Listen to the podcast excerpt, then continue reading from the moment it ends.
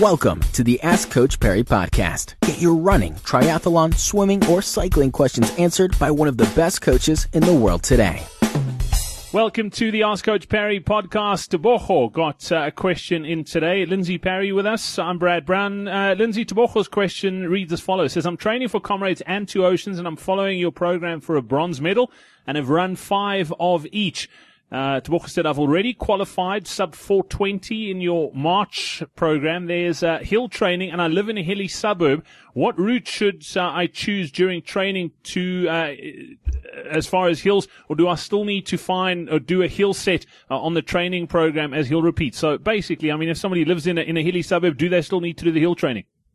Hi, Tebogo. No, it's not really necessary. So, look, if you are training for a really quick time, um, you know, something perhaps like a silver or quicker, then I would probably still keep some formal hill sessions in because it is a fairly safe way or it is a safer way of doing speed work than actually getting out on the track. But you know, at a 420 qualifier, which means you're looking at a reasonably comfortable sub 11 hour, if you've got enough hills in your locally and when you do your long runs, you can also get in a couple of longer climbs, then it's not really necessary to, well, it's definitely not necessary to do hill training.